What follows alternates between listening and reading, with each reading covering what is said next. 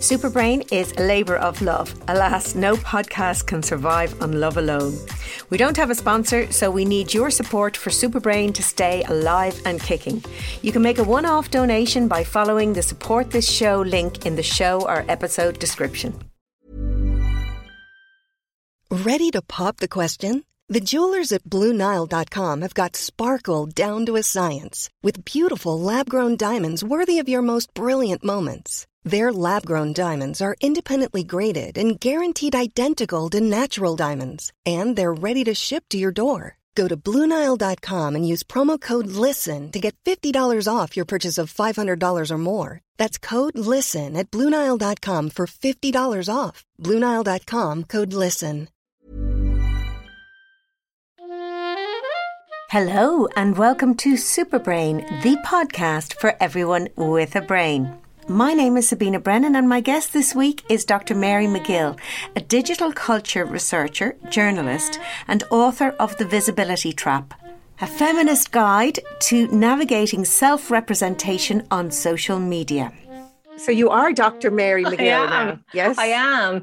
And, and again, oh, it's been, it was so funny. It's been such a mad year.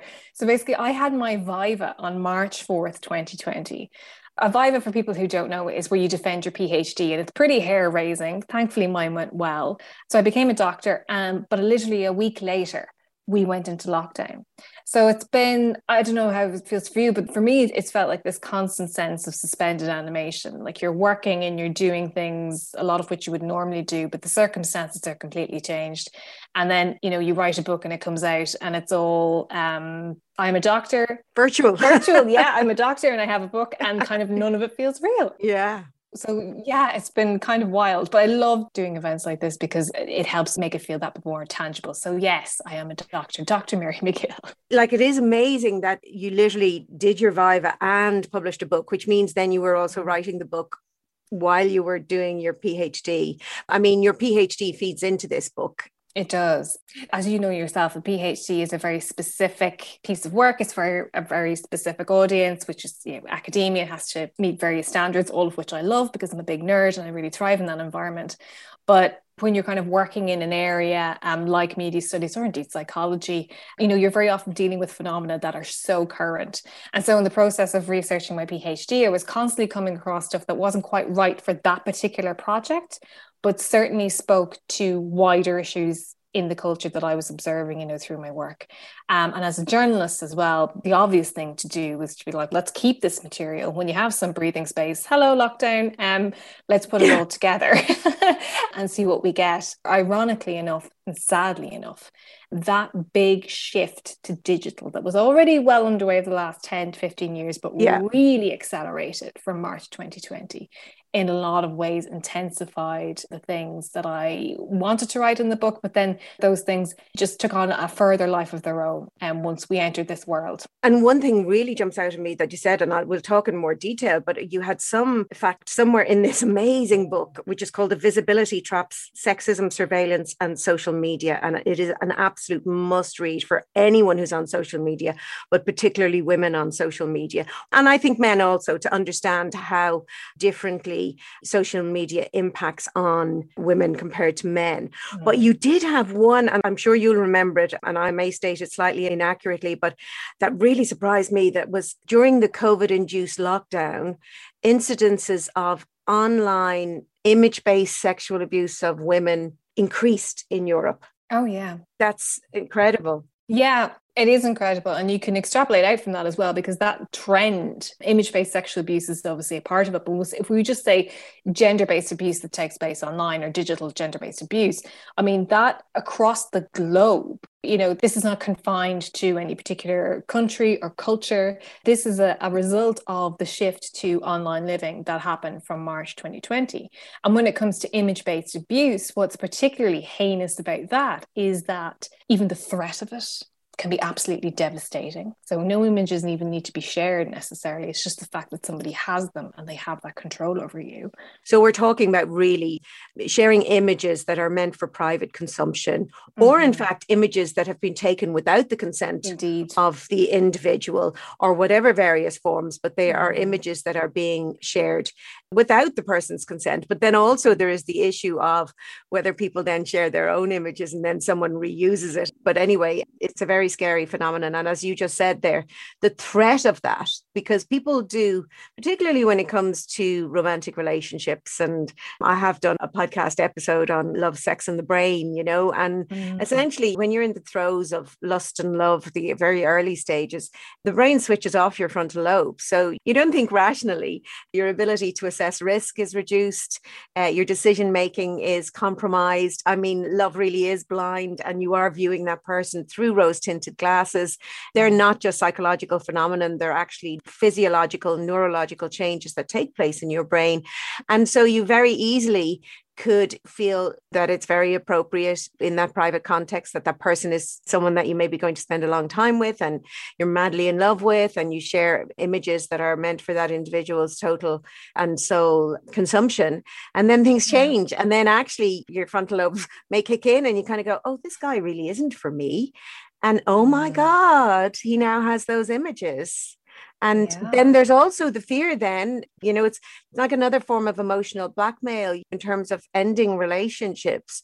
Now people actually have, people might in the past have made empty threats of, oh, I'll ruin your life, you'll never work here again, or whatever. But actually, now I have images that could completely destroy your life. So it's very, very scary. It is. And would you agree, just when you were talking there about, you said it transcends culture and country and borders and boundaries. Um, I mean, really, literally, what just kind of came to my mind is the internet is another country that we all belong to, and it has its own culture, but yeah. culture that has evolved without any checks and balances in place. I feel very strongly that we need ethics. We need an ethical monitoring of the internet and new technology in a broader sense, because for mm. me, the internet, and I use this word purposely, the internet exploded into our world, whatever, mm-hmm. 31 years ago or 32 years ago. Mm-hmm. And even the individual who invented it would see that it is being used in ways that was not intended and has actually called for and acknowledged that it impacts more negatively on women and disempowers them. And he yeah. wants it to be a space that's free and available for all. Then we have this culture within people who can develop these programs and softwares and have all those tools, did stuff just because they could. And I'm all mm. for just do it, but without thinking about unintended consequences as well as mm-hmm. having dubious intended consequences. And I liken it to, and that's why I use the term explosion, it's like the person who split the atom. Nobody thought that the atom bomb was going to come from it and cause the devastation that it has and world changing effects. And I, I feel the same as here. And I feel more of us need to speak up and say, no, there has to be ethics, independent bodies put in. And it's not about censorship, it's about actually exploring intended and unintended consequences and seeing how they could impact on the users. Yeah, at the end of the book, I write about a very old book called Frankenstein by Mary Shelley, which is a fantastic read on many levels. But when we talk about technology, it's, all, it's kind of a shorthand. People often reach for it. And there's varying interpretations of what Shelley was trying to say in that book. For me, the big takeaway is that you have, you know, Victor Frankenstein, who creates this so called monster who wasn't monster mm. to begin with. You know, he's ultimately rejected by his father and, and leads a lonely existence and ends up doing all kinds of horrible things, particularly when it comes to Victor. And Victor ends up destroying his own life through his own creation. And the challenge, I think, in that, uh, what Shelley was getting at, and don't forget she was alive, you know, um, in the 1800s during the time in history when the kind of modern world as we experience it today was was basically the seeds for that were being sown right through technology and advancements in science and so on. But it, you know there's this kind of a moral question there about the responsibility of creation. Like what are we going to create? How are we going to respond to that our ability to create is a magnificent thing but it is bound to you know society to the individual to our responsibility to each other and of course to the planet. And that raises all kinds of moral and ethical questions because if victor frankenstein had actually while he was following his ego to create this being, he did this entirely on his own and, and with all this passion, and, and he was working through grief and lots of difficult emotions as well. If he had other people around him yeah. who maybe would have said, Is this the best idea, Victor? If he'd had those conversations with other people, if he'd maybe thought ahead and tried to project what it'd be like for this being in the world or what his relationship would have been to this being and so on, perhaps we wouldn't have had the tragic tale probably not as good as a story, mind you, but we wouldn't yeah. have had the tragic tale that it ended up being. And I think those questions about the responsibility of creation, you know, um, not going blindly into it, having the humility to ask, what am I creating? What are the possible outcomes? Should I get somebody else's advice about this? You know, and so on. You know, the kind of questions really that philosophers ask and ethicists ask. And if I could click my fingers in the morning, you know, and go back 10 or 15 years, I would love to have seen a situation where long before these products ever got into our hands or got into our phones, they were trialed at the design stage, not just by engineers who mean well or just designing products. Yeah, but they're just looking at whether it does what it's meant to do, yeah, as opposed exactly. to the impact that it can have exactly. on human beings who are going to use it. Exactly. And so what you want ideally is if um, these technologies have enough good stuff in them that we want to, to keep them around um, not forgetting you know that this we, it feels like they've been here quite a long time in the grand scale of things. They really haven't. You need to get to a place where you have long before that they are unleashed you have people in that system that can temper it that bring a range of perspectives, everything from, you know, as you said, ethics, psychology, media, policy, all of these things, of course, you know, children's welfare, all of these things. So that when these products finally get into the marketplace, they're built in such a way that the potential harms are, you, you can never completely remove risk, and there'll always be an element of personal responsibility, but the capacity for harm is greatly reduced. And along with that, then you need a kind of a change in cultural approach to how we understand the role of these technologies essentially, you know, how our brain has evolved over millions of years is what has given us this advantage and the ability to produce things like the internet. But throughout that evolutionary history, the tools that we have created shape our brains. So always everything that we do and that's what i'm passionate about sort of explaining to people. Your brain is the master controller in a sense of your behavior so is your behavior. Your behavior shapes your brain so it's a mm-hmm. bi-directional relationship. So for me i mean i'm a massive user of the internet and i cannot imagine writing books without being able to access journal articles online and there's incredible benefits to it but it is the unintended consequences and the failure to acknowledge that this tool, this internet, the social media is changing human beings. Not just, I mean, I know we're aware of things like the psychological impact and people actually being driven to suicide. Caroline Flack, in a way, comes to mind. You know, obviously she had other issues kind of going on, but, you know, these things contribute in terrible ways and destroy people's lives in very real ways. So, what is it doing to us as a species? How is that kind of changing? That kind of stuff has to be considered. And I, mm. like, I think it's kind of crazy crazy that it's not. We do not allow medication to be produced without it going through so many clinical trials. And yet, And I mm. do think this comes from the failure to understand actually how the human brain is influenced by behavior and how the human brain mm. functions. And you do touch on various amounts of these things in terms of our need for social approval. You know, to be part of a group, yeah. like as you said, the internet's only around for maybe whatever, it's not even a second in the history of humanity. And our brain has evolved to need social contact, to need social approval, mm we must make sure that we abide by the social rules within our group, our environment, because if we don't, we risk being ostracized, and humans do not do well in isolation. And again, being isolated mm-hmm. changes how your brain functions, etc. So, mm. our ancient brain is operating and following those instincts oh i must be part of this group but these aren't groups you're actually really part of they don't exist. No. However, the impact of them could ostracize you in a way that is much bigger than being ostracized from the actual group within which you live physically. It actually has these tentacles that can reach in and cause you to lose your job and lose your mental health and well being in so many ways. It's phenomenal. Sexism surveillance and social media is the tagline to the visibility trap. So I would love to talk to you, first of all, the title of the book, and then to actually talk about surveillance. I mean, surveillance is a concept that prior to my going to university, I'd only thought of it in terms of security and surveillance cameras.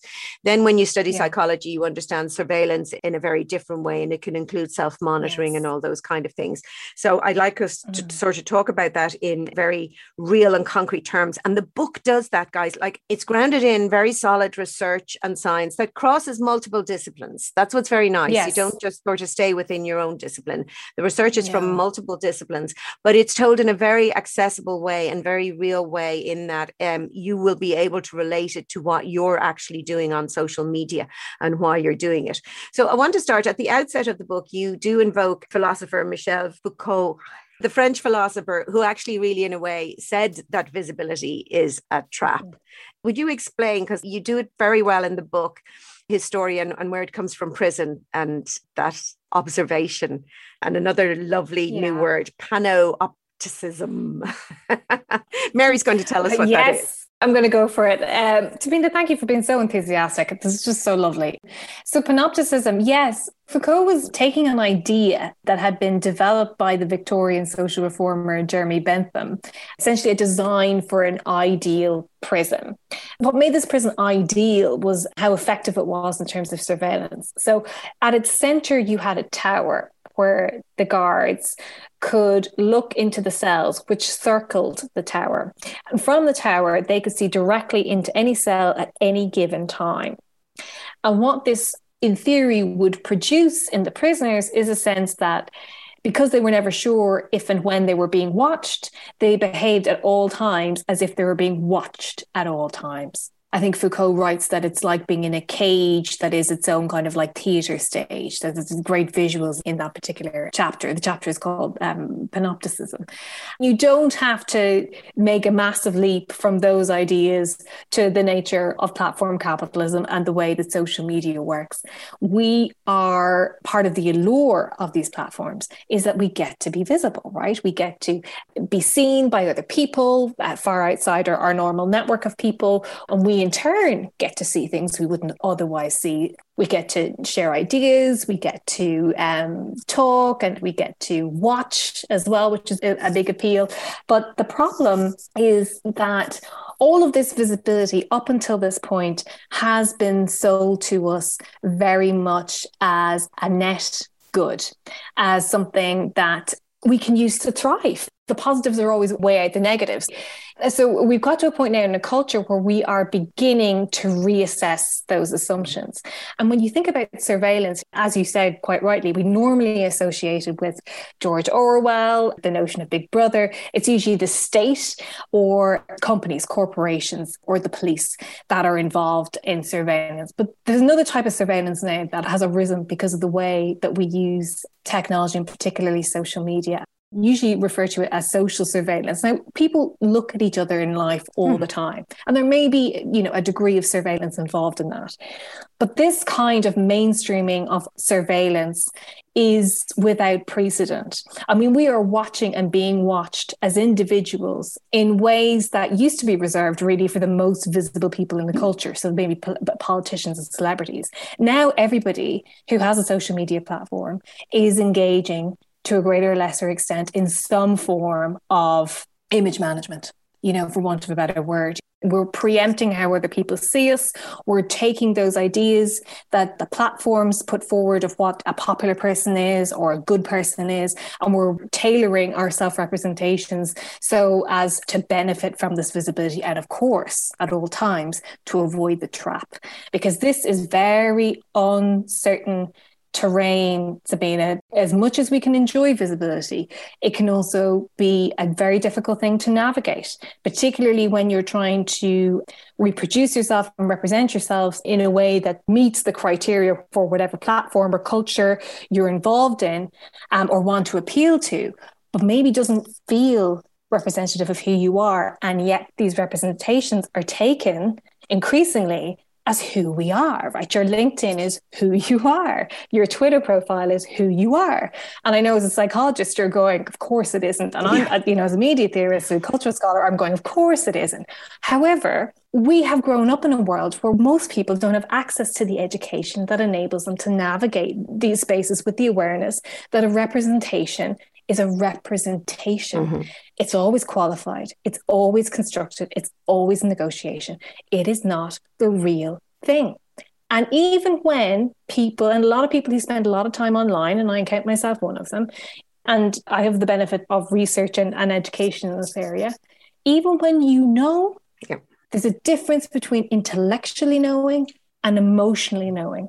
And these technologies engage our emotions in ways that people don't passively consume media and people think oh you just sit down you watch the television and there's nothing going on there it's, when you actually talk to people about the way they consume media it's generally you know it can be quite more complicated than assumptions would lead you to believe but this is a whole other world right yeah. so you can know that you're navigating a space that is a hole of mirrors and it's not real quote unquote but on an emotional level it can still take a significant toll because it taps into something I think you know what you were saying earlier on about wanting to connect and wanting to be seen. Hmm. I mean, I always talk about earliest ancestors painted their hands on the walls of caves and we can still see those now mm. you know and i always think of technology as any tool that allows human beings to kind of master their environment mm. and i think there's something profound and beautiful in our long-standing desire to want to represent ourselves and leave a mark and say i was here i think that's a beautiful thing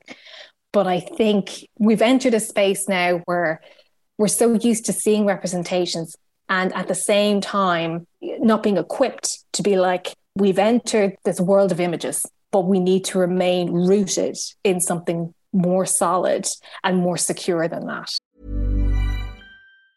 If you thought the only way to get a more defined jawline with natural looking results was through surgery, think again. Juvederm Volux XC is a non surgical injectable gel filler that improves moderate to severe loss of jawline definition and can help you achieve natural looking results with little downtime. Even better, this improved definition lasts up to one year with optimal treatment. No maintenance required. Improve jawline definition for a smooth, sculpted look with Juvederm Volux XC. For important safety information and to find a licensed specialist, visit juvederm.com. That's J U V E D E R M.com. Not for people with severe allergic reactions, allergies to lidocaine, or the proteins used in Juvederm. Common side effects include injection site redness, swelling, pain, tenderness, firmness, lumps, bumps, bruising, discoloration, or itching. There's a risk of unintentional injection into a blood vessel, which can cause vision abnormalities, blindness, stroke, temporary scabs, or scarring. Talk to a licensed specialist to find out if it's right for you.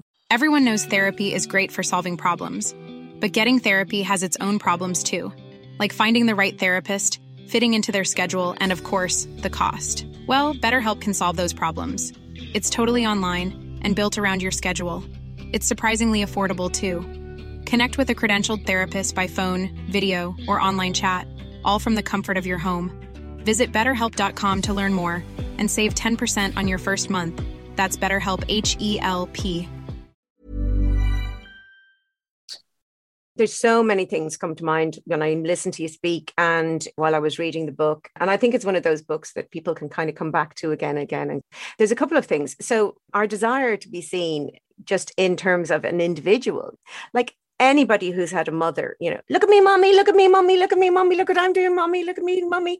And, you know, I'm a firm believer that all of these things have they've survived because they serve a purpose. So it is very important for an infant to remind their mother that they're there because they need to be fed. Yeah. They need constant interaction for their brain to develop because those early years are hugely important. Like babies have more brain cells than adults. But in order for a really well working, healthy brain to develop, they have to have the interaction and learn how to be human. So that's one thing that kind of jumps to mind. And, and then another thing that jumps to mind from childhood the equivalent, having grown up without any of these things, was that sense. And I have a real strong memory of this being in one of the cubicles toilets in primary school.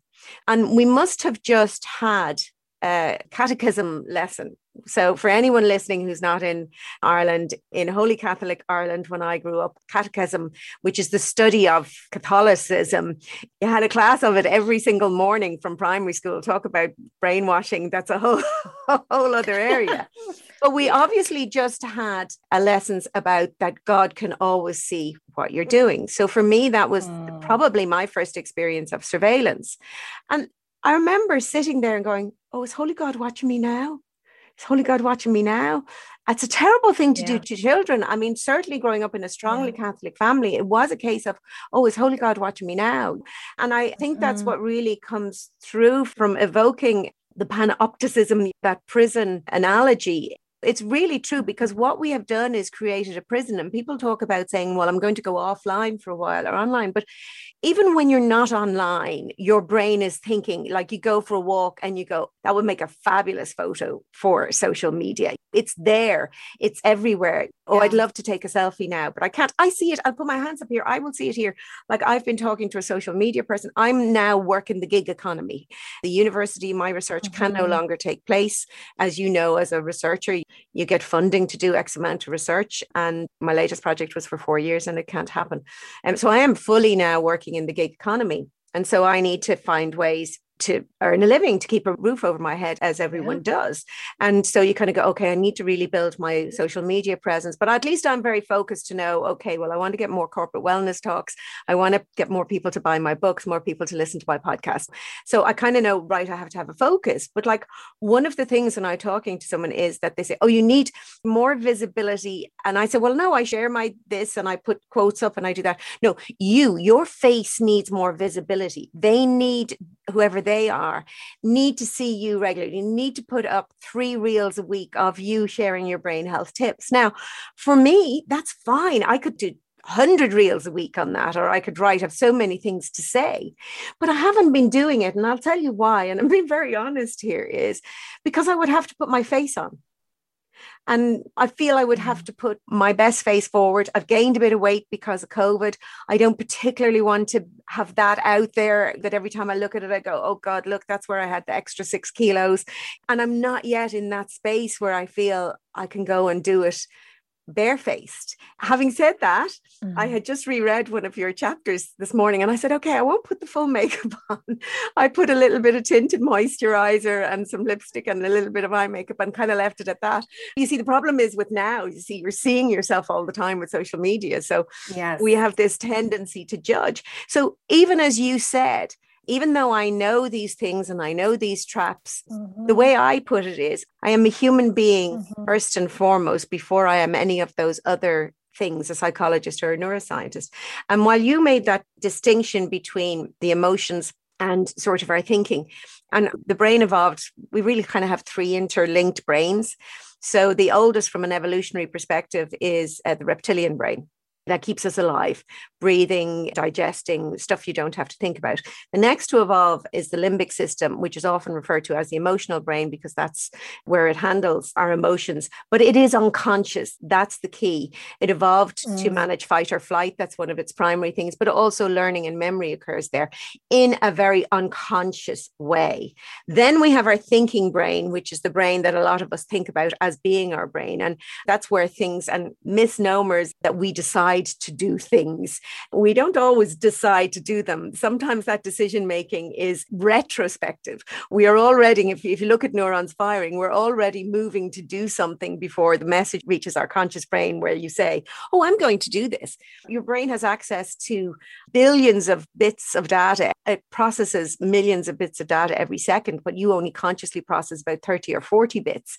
So that mm-hmm. unconscious brain, it's not just emotional. I think that's the distinction I would make because learning and memory happens in there too. So you're learning about how the world works, but it is unconscious behavior that you do have the capacity to override. That's really what's important. But it is shaping an awful mm-hmm. lot of mm-hmm. our behaviors.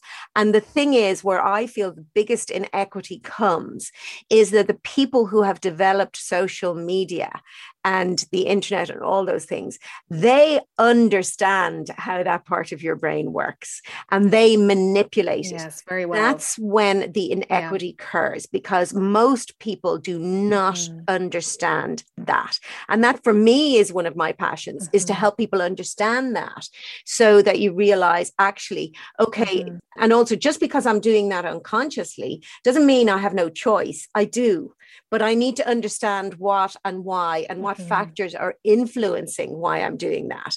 And if you understand that, then yeah. you might actually realize, oh, actually, I don't need social media to do that. Actually, social media is what's making mm-hmm. me feel mm-hmm. anxious and depressed. It's interesting, isn't it? You know, when you're when you're talking about the advice that you received to make yourself visible. And I think what gets lost in well meant advice like that is something that is inherent to visibility is exposure. Mm-hmm. and exposure can be a very ambivalent experience. Something else that's critical to surveillance and why surveillance is useful and compelling and sometimes very dangerous is the issue of control right? So those prisoners the guard wasn't outside their door right? He wasn't there yeah. with a baton and um, getting ready to give them a whack but nevertheless, they felt his presence, whether or not it was there. So this was a very, this is what, what Foucault was arguing about in relation to the way that citizens and um, other institutions were beginning to control their citizens. So away from the guillotine, away from the stocks, to a type of control where the citizen actually enacts it on themselves yes. in anticipation of yeah. getting in trouble. Yeah, yeah. And so on social media, this notion of visibility, you cannot make yourself visible without some degree of vulnerability and judgment because these places are absolutely riven with invitations to judge both yourself and other people yeah. and often in a way that is very reactive and not at all kind of you know um, reflective or thoughtful or anything like that but what you get with control is and control is very closely tied to visibility certain narratives of control where we are told that these technologies give us more control over our image than ever before and in certain respects, that is true, they do, but they also remove control in ways that are absolutely terrifying. Because while you watch the television, the television wasn't watching yes. you. And it didn't have the capacity to turn around and input or take what you had inputted into it and distribute it across the world in seconds. Yeah. And that's the reality of what social media and the internet today can do.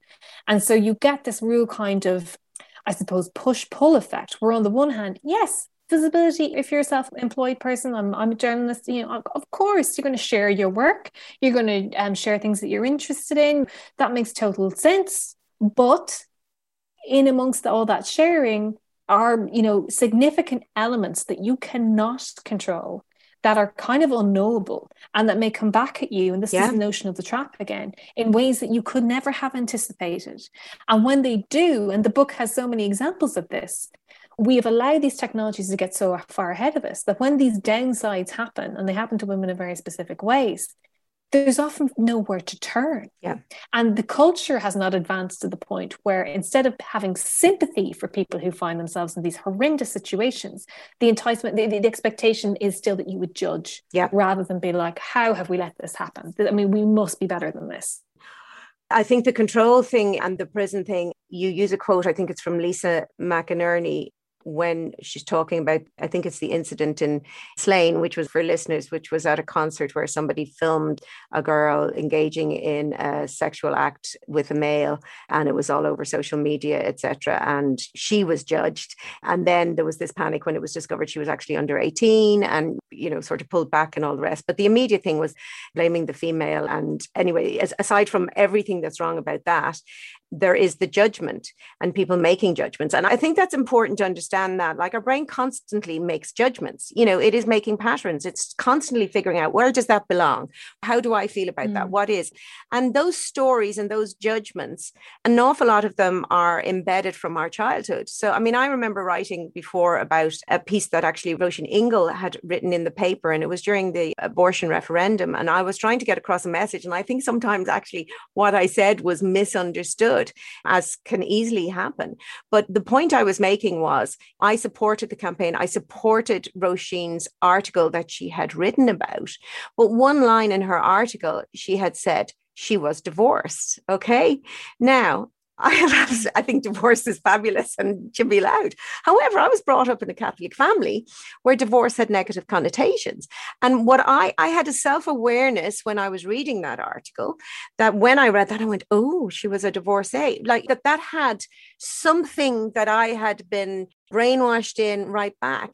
And the letter that I'd written to the newspaper was we need to be careful of our implicit biases, you know, those biases that we're not aware that we have. Now, I think some people took it up that I was judging her because she was divorced or whatever. The truth of the matter was, I had an implicit bias, but at least I was aware that I had that bias. And so I was able to recognize it and override it. And actually, the reason that I wrote the letter was to say, beware of your implicit biases. There are so many of them that we don't realize that we have them. The Lisa McInerney, in response to that, yeah, a lovely line. She said, uh, "Different perfume, same shit," and she was bringing yeah. the analogy to yeah. social media compared to religious control of women. And the thing is, women have been controlled for millennia using various means. And I see religion as a way to do that. It's that self control, you self monitor mm-hmm. what you should be allowed to do, what you shouldn't be allowed to. And I do think, and your chapter in particular around this surveillance is very interesting. We watch ourselves, we watch others, while technology watches all of us and the internet never forgets and it is the thought that was just you know your writing is fabulous and saying those sort of things really kind of strikes home and there's a good few stories in the book for example there's that one miranda is it the school teacher who lauren miranda yeah, mm-hmm. did a selfie of herself topless sunbathing, very innocuous one or whatever. And some people in the school found it, parents got wind of it. Long story short, she was sacked and lost her job because mm. she took a photo years ago of herself with consent. And there's that whole thing, as you said, nipples aren't allowed. And I think that's the problem in that nobody wants a conversation anymore. People just want to cancel other people and virtue signal. But I just believe that this is how we affect change and we, we move from black and white to nuance. But since then, we have moved to a bifurcation, to just a black and white. You're either with us and against us. And if it's on one single opinion, that means you as a person, as an individual, ceases to exist because you have one opinion that differs from another person. And that has impacted on my behavior in that I feel very passionate about a lot of things. I no longer engage on Twitter about things that are controversial that I feel strongly about because I know that A, you can't get that subtlety that is so important for change to happen. Yeah. That does not come across on Twitter. Even if you do, people will just pick out the first phrase without the qualifying phrase or something like that. And so mm-hmm. I have stopped, which means then that you have this not only do you have an echo chamber, but you have a chamber that is missing some very important, strong views that people have self censored. I've never felt more censored in my life mm-hmm. since I've had the freedom to reach millions of people online. There's a wonderful mm. piece in the book where it's the body positive movement, and you're talking about the body positivity movement and fat acceptance. And basically, that took off. And the people who sort of instigated that movement feel that what it's seen as now has nothing to do with the reason that they set the movement up. So most people think that body positivity and fat acceptance about, you know, be comfortable in who you are, love who you are, accept yourself. But actually it was about highlighting the barriers that exist to people of different shapes and sizes, which has a purpose to affect change but now it's been diluted into this thing that actually won't affect change and can actually be detrimental to some people. You have a fantastic way to really illustrate some of these very important factors that I think are lost. There's a lot of people think they're doing good and they're repeating these really nice phrases and saying, but they're not living it or even actually understanding it. It has to do a lot of the time with the nature of the platforms themselves because we don't think of them when we're using them as businesses, but they are businesses. That's mm-hmm. fundamentally what they do. And capitalism has a long history because it relies on novelty for growth. It's always looking for something new. So it will take things that people are interested in, and people are very interested in social movements, and it will take elements of them and it will repackage them, usually by removing the politics and making them far more palatable for a general audience or consumer. And that will then come to stand for whatever had been this probably quite radical movement. So you get this really watered down version in the mainstream. And social media plays into and intensifies those trends because it, probably more than any other form of media before, is so reliant on novelty because it relies on content. It never closes, it needs new stuff all the time. So it's constantly plundering all kinds of areas of life in order to drum up something that's new, something that captures human attention for however long it manages to do that. And so these platforms as well, you know, in how they kind of neuter social movements sometimes, because there is space there, I think, definitely to do good work. But they're also, you know, you were talking about judgment earlier on. A lot of the time uh, prior to social media, people judge, as you say, all the time. But that was often a kind of an unspoken process or an internal process or mm. kind of a very virtual process and maybe a quite intimate process only known to the individual or people close to yes. them or whatever. Now, judgment is a spectacle. Yeah. It's hardwired into the platforms themselves in terms of what you like or share or yeah. of course don't like or don't share, just as yeah. an example. Um, people are talking about their opinions all the time. There's the endless discourse that occurs. I mean, for me now i'm like what there's the event or the product whether it's a film or a television show or whatever the case may be and then there is the endless discourse that just goes on and on and on about it or, or about events and news or so on judgment is something that is a type of content itself. So of yeah. course it's encouraged because we judge and judge and judge and judge and judge. But the thing is, when we enter into these spaces, we're both judging and being judged. Mm-hmm. And that can be light and superficial and fun, but it can also be absolutely terrifying and confusing and um, stressful, really, really stressful.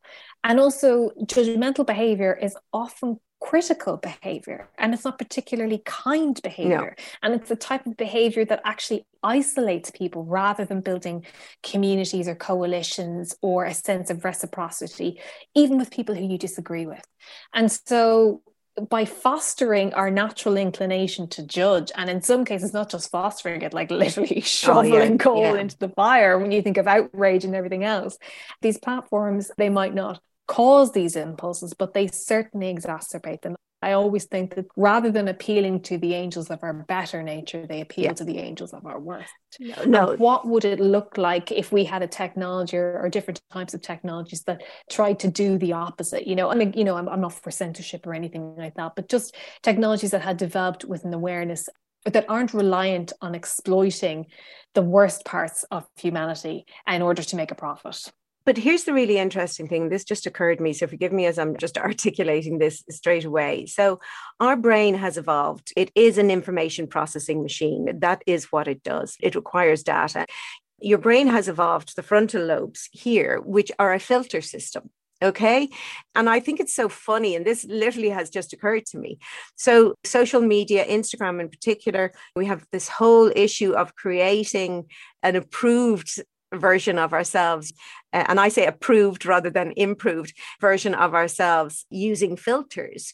But what then the likes of Twitter do is actually remove the filters that our brain has evolved to preserve us, right? We have those filters mm-hmm. so that you don't turn around and tell your best friend, God, you look really fat and ugly at the moment, or your hair is terrible, or whatever. And forgive my, uh, you know, if that's sort of a, an un PC comment, but that actually is the point of it. Your filtering system, you will have those thoughts and make those judgments, but your frontal lobe says, don't say that that will ruin your relationship or find another way to say mm. it if you're concerned about somebody's health or find a different way to deal with it maybe suggest hair colors or you know in a very different way and so we have this amazing system that preserves our relationships and generally serves us very well and the filter's gone and it's like we go straight from the thought onto the keyboard and we bypass our rational mm-hmm. thinking brain and that's not good you're actually sort of regressing to a previous form of being human that we evolved out of. Sorry, that just kind of came to me, but it is true. We're unfiltered in our responses and we need to filter again and start thinking about other people because empathy and those things are just out the window. People say such nasty stuff. But I, I guess where my fear is going to now is that people certainly when there are groups, I don't think it happens when there's individuals, but now when there are groups who go from online to offline, they in the mm. comfort of the group feel comfortable engaging in hate speech or whatever and i think that's where we're in trouble and that's what we saw with the storming of the white house and mm. horrible actions that's what scares me is that that online mm-hmm. that is changing human behavior human behavior that has served us mm-hmm. well so engaging in unfiltered behavior and it's very easy to mm-hmm. turn around and say to people oh they're uneducated or they're this or that and we do know that there's certain correlations in terms of who will believe in fake news and who will be victims of conspiracy theory believing them etc but putting all that down to lack of education or lack of intelligence is incorrect I believe anyway, a lot of it is the permissiveness mm. and the switching off of those filters because those people did have filters in the past because they kind of behaved as humans. So it's very scary.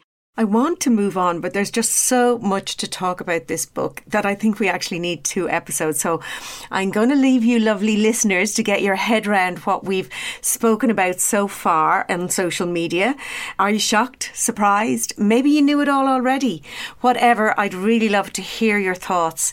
And do tune in next week and listen to myself and Mary continue our conversation about social media, including discussing its puritanical attitude attitude to the female body in some, but not other circumstances. My name is Sabina Brennan, and you have been listening to Superbrain, the podcast for everyone with a brain. Superbrain is a labour of love born of a desire to empower people to use their brain to thrive in life and attain their true potential. You can now go ad free on patreon.com forward slash superbrain for the price of a coffee. Please help me reach as many people as possible by sharing this episode. Imagine if we could get to a million downloads by word of mouth alone. I believe it is possible. I believe that great things happen when lots of people do little things. Visit sabinabrennan.ie for the Superbrain blog with full transcripts, links, and the like. Follow me on Instagram at Sabina Brennan and on Twitter at Sabina underscore Brennan. Tune in on Thursday for another booster shot from me and on Monday for another fascinating interview with an inspiring guest. Thank you for listening.